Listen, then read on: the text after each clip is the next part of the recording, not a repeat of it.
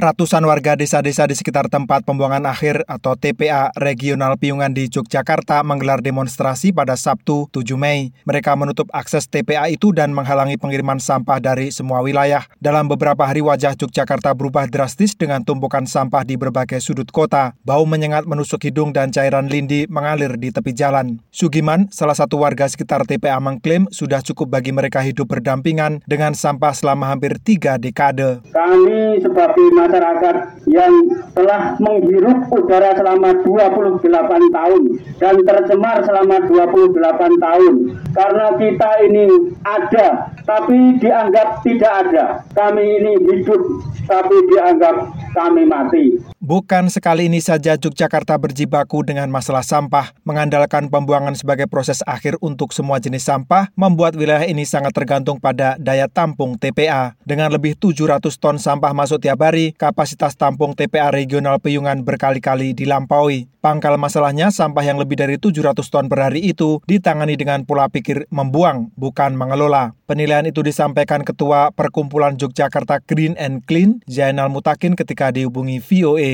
Awal dari semua ini, lanjut Mutakin, adalah pemilihan sampah di tingkat rumah tangga. Sayangnya kesadaran baik di tingkat rumah tangga maupun dinas pengelola sampah belum muncul. Lebih banyak pengadaan armada-armada truk. Sebenarnya kalau truknya sendiri kan selama ini kan tidak terpilah juga, warnanya masih kuning semuanya. Mereka mengedukasi masyarakat untuk memilah sampah dengan warna hijau, kuning, merah, bla bla bla bla. Tapi angkutannya masih satu jenis. enam puluh persen sampah yang dibuang ke T P A saat ini adalah sampah organik. Karena itu fokus harus diarahkan ke jenis sampah ini. Bank sampah yang didirikan masyarakat selama ini tidak mau menerima sampah organik, sehingga tanggung jawab penuh ditanggung pemerintah daerah. Kesadaran soal itu sebenarnya juga dimiliki oleh pemerintah. Jito, Kepala Balai Pengelolaan Sampah Daerah Istimewa Yogyakarta, memahami pihaknya tidak akan bisa menyelesaikan beban ini sendiri. Di masalah di satu pihak, ya sebenarnya kan tanggung jawab pengelolaan sampah itu di kabupaten kota dan harus dimulai dari rumah tangga, harus memilah. Juga pemerintah kalau sudah memerintahkan untuk memilah, kudunya ya menyediakan sarana prasarana, fasilitas.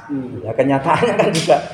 Direktur Wahana Lingkungan Hidup atau Walhi Yogyakarta Halik Sandera menyebut persoalan bermula karena tidak ada kesesuaian antara konsep pengelolaan yang direncanakan berupa sanitary landfill menjadi sistem open dumping atau controlled landfill. Di tingkat provinsi, Yogyakarta akan mengatasi persoalan sampah dengan menggandeng perusahaan swasta. P T Penjaminan Infrastruktur Indonesia, B U M N di bawah Kementerian Keuangan serta Bappenas akan membantu proses kerjasama pemerintah dan badan usaha. Nurhadi melaporkan untuk V O A Washington.